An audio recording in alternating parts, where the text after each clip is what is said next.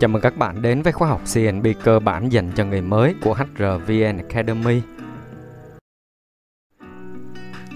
Tôi là Thành HR sẽ đồng hành với các bạn trong chủ đề ngày hôm nay.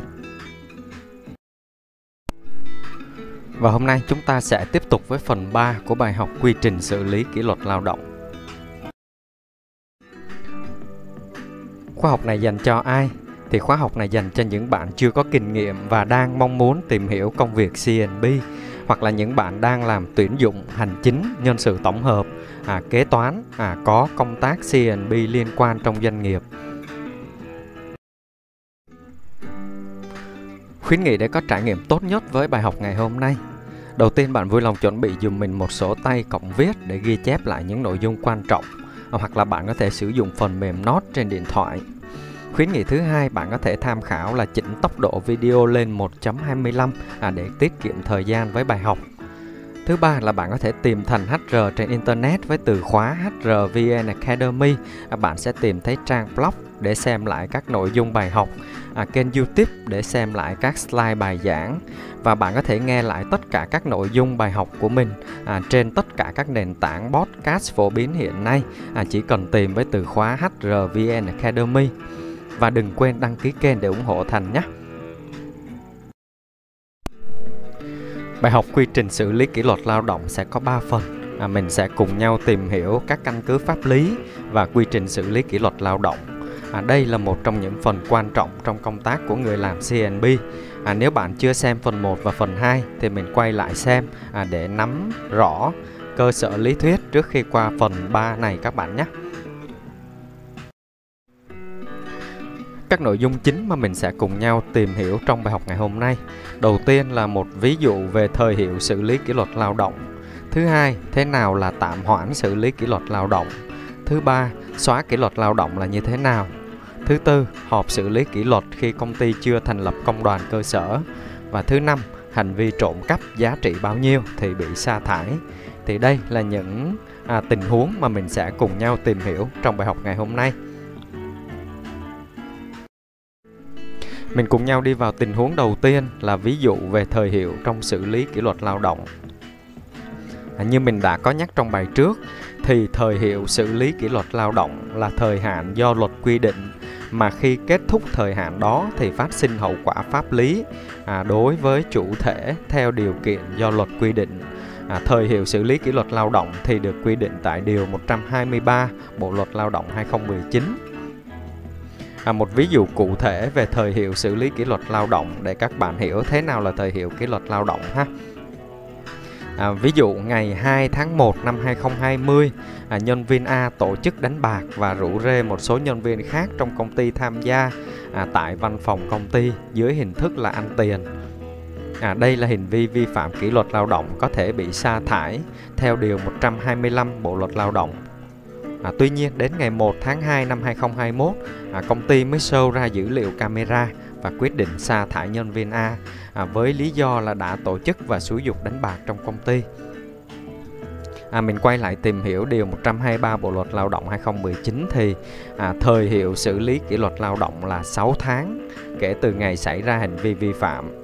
Trường hợp mà hành vi vi phạm liên quan trực tiếp đến tài chính tài sản, tiết lộ bí mật công nghệ, bí mật kinh doanh của người sử dụng lao động thì thời hiệu xử lý kỷ luật lao động là 12 tháng. À, vậy thì quay lại ví dụ mình kết luận rằng thì công ty xử lý kỷ luật nhân viên A khi đã hết thời hiệu xử lý kỷ luật là sai quy định.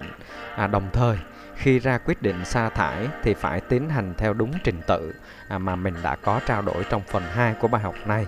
Nếu bạn không nắm thì có thể quay lại phần 2 bài học để xem lại quy trình à, xử lý kỷ luật lao động nhé.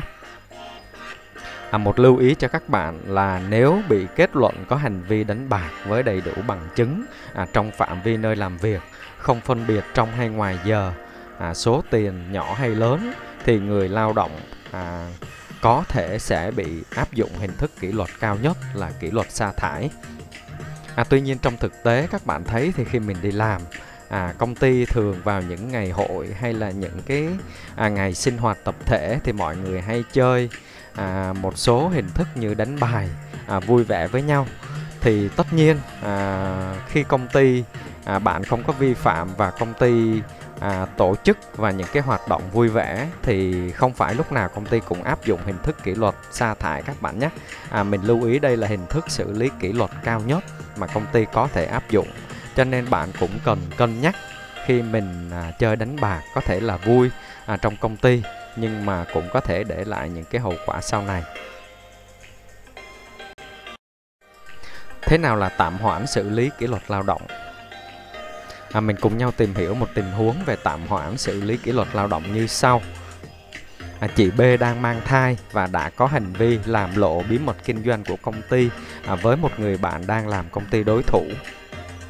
À, công ty nơi chị B làm thì đã có đầy đủ bằng chứng à, về việc chị B đã gửi những cái thông tin nhạy cảm của công ty qua email cá nhân à, ra bên ngoài công ty và đã lập biên bản à, khi phát sinh sự việc chị B cũng đã ký xác nhận về lỗi mà mình đã gây ra.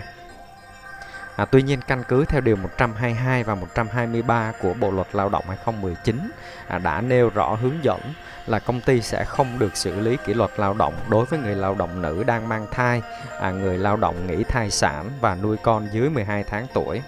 À, vậy tức là với tình huống này thì sau khi chị B nuôi con đủ 12 tháng tuổi à, và trong vòng 60 ngày kể từ thời điểm này thì công ty mới có thể à, lật lại để xử lý kỷ luật. Xóa kỷ luật lao động là như thế nào? Theo Điều 126 của Bộ Luật Lao động 2019 à, đã quy định rõ về việc xóa kỷ luật lao động như sau. À, người lao động bị khiển trách sau 3 tháng hoặc là bị xử lý kỷ luật kéo dài thời hạn nâng lương sau 6 tháng hoặc là bị xử lý kỷ luật cách chức sau 3 năm kể từ ngày bị xử lý à, nếu không tiếp tục vi phạm kỷ luật lao động thì đương nhiên được xóa kỷ luật. À, ví dụ cho tình huống này như sau. Nhân viên C khi ra công trường không đội nón bảo hộ và đã vi phạm nội quy lao động công ty với hình thức kỷ luật khiển trách bằng văn bản. À, và đến 4 tháng sau, à, khi xảy ra sự việc lần trước thì nhân viên C à, lại vi phạm không đội nón bảo hộ. Vậy thì lần vi phạm này được coi là lần vi phạm lần đầu à, chứ không phải là tái phạm. Vì sau 3 tháng thì vi phạm cũ đã xảy ra trước đây của nhân viên C đã được xóa theo hướng dẫn của luật các bạn nhé. Họp xử lý kỷ luật khi công ty chưa thành lập công đoàn cơ sở. À, theo Điều 122 Bộ Luật Lao động 2019 á, thì khi tiến hành họp xử lý kỷ luật lao động thì phải có sự tham gia của tổ chức đại diện người lao động tại cơ sở mà người lao động đang bị xử lý kỷ luật là thành viên. À, vậy thì nếu công ty có công đoàn thì đại diện công đoàn sẽ tham gia. Nhưng mà nếu công ty chưa có công đoàn thì sẽ phải có đại diện người lao động tại cơ sở. À, theo Điều 3 Bộ Luật Lao động 2019 thì tổ chức đại diện người lao động bao gồm công đoàn cơ sở và tổ chức của người lao động à, tổ chức của người lao động thì được hiểu là các tổ chức đại diện cho người lao động khác à, so với tổ chức công đoàn cơ sở thì các bạn có thể hiểu nôm na là trong trường hợp công ty không chưa thành lập công đoàn thì à, có thể sẽ có à, tổ chức đại diện người lao động.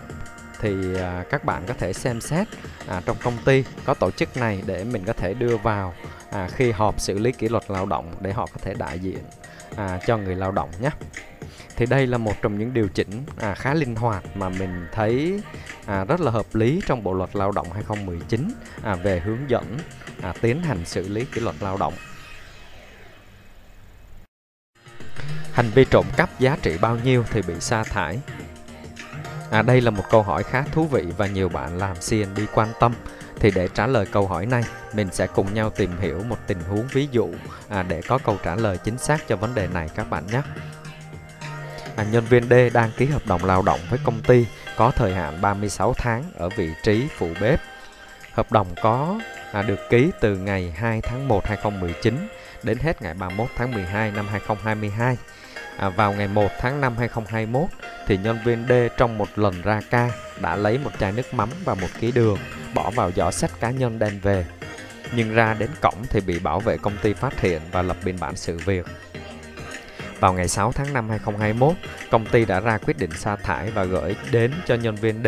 Hôm sau, à, chị D tới công ty để đi làm thì không được bảo vệ cho vào vì lý do là chị D đã bị sa thải. À, hỏi vậy chị D bị sa thải có đúng hay không? À, mình sẽ cùng nhau phân tích tình huống này dựa trên quy định của Bộ luật Lao động 2019.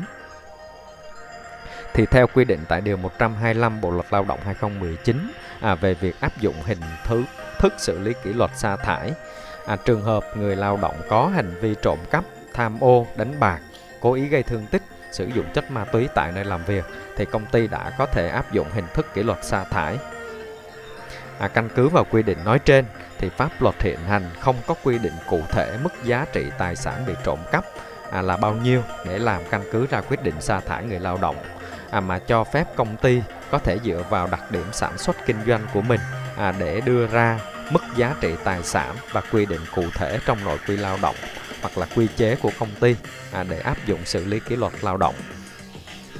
À, cho nên à, các bạn sẽ thấy là thông thường ở các công ty sản xuất à, nếu mà họ có chính sách rõ ràng thì họ sẽ thường đưa à, cái giá trị tài sản à, vào trong nội quy lao động tức là tương ứng với một à, giá trị tài sản bị trộm cắp bao nhiêu à, sẽ được áp dụng hình thức kỷ luật tương ứng à, để khi có phát sinh các sự việc thì họ cứ căn cứ vào đó người làm nhân sự căn cứ vào đó để xử lý kỷ luật à, theo hình thức tương ứng à, rất là rõ ràng và đảm bảo à, chính xác theo quy định của pháp luật. À, quay trở lại tình huống trên á, thì nếu mà công ty cũng có à, quy định trong nội quy lao động à, với mức trộm cắp giá trị 50.000 đồng và bị áp dụng hình thức kỷ luật sa thải thì việc công ty à, có quyền sa thải chị D à, theo à, nội quy lao động đã quy định thì hoàn toàn chính xác các bạn nhé. À, tuy nhiên, trong tình huống trên lại phát sinh một vấn đề, đó là công ty đã tự ý ra quyết định sa thải mà không tiến hành đầy đủ à, các bước à, kỷ luật à, xử lý kỷ luật lao động theo quy định của Bộ luật Lao động. À, như vậy thì công ty đã hoàn toàn à, à, xử lý kỷ luật trái pháp luật lao động. À, các bạn có thể xem lại trình tự các bước à, xử lý kỷ luật lao động trước khi đưa ra quyết định cuối cùng là áp dụng hình thức kỷ luật sa thải. Thì mình sẽ trải qua những bước như thế nào? Ở trong bài 2 của phần xin lỗi ở trong phần 2 của bài học này mình cũng đã có nêu rất là rõ. Các bạn tìm hiểu lại à, để nắm một cách chính xác và kỹ càng hơn nhé. Vậy thì qua ví dụ của bài học trên thì mình có một khuyến nghị à, công ty nên có quy định trong nội quy lao động về giá trị tài sản mà người lao động trộm cắp à, bao nhiêu thì sẽ tương ứng với hình thức kỷ luật tương ứng. Thì như vậy sẽ chặt chẽ và rõ ràng cho người làm nhân sự à, khi xử lý kỷ luật lao động. À, đồng thời khi mà công ty tiến hành sa thải à, người lao động thì phải thực hiện đúng trình tự theo hướng dẫn của phần 2 bài học này à, chứ không phải là thích thì ra quyết định sa thải. À, trên đây là một vài tình huống làm rõ hơn về quy trình xử lý kỷ luật lao động. À, đây là một à, phần trong công việc CNB à, được đánh giá là khá khó bởi vì người làm nhân sự phải tuân thủ rất là nhiều quy trình quy định à, không được chủ quan không được dùng quyền lực à, để xử lý một cách máy móc vô tội vạ à, tóm lại ba nguyên tắc vàng các bạn cần phải nhớ khi xử lý kỷ luật lao động đó là phải đúng trình tự đầy đủ thủ tục và đảm bảo trong thời hiệu xử lý kỷ luật lao động. Mình qua phần thực hành bài học. À, trong bài học này đầu tiên bạn hãy đảm bảo rằng là mình nắm được các kiến thức ở phần 1 và phần 2 và sẽ chủ động phân tích được các tình huống trong phần 3 của bài học này. À, đồng thời bạn cũng có thể tìm hiểu thêm nhiều tình huống khác trên internet để mình rèn luyện thêm kiến thức các bạn nhé. Mình qua phần ôn tập nội dung bài học ngày hôm nay.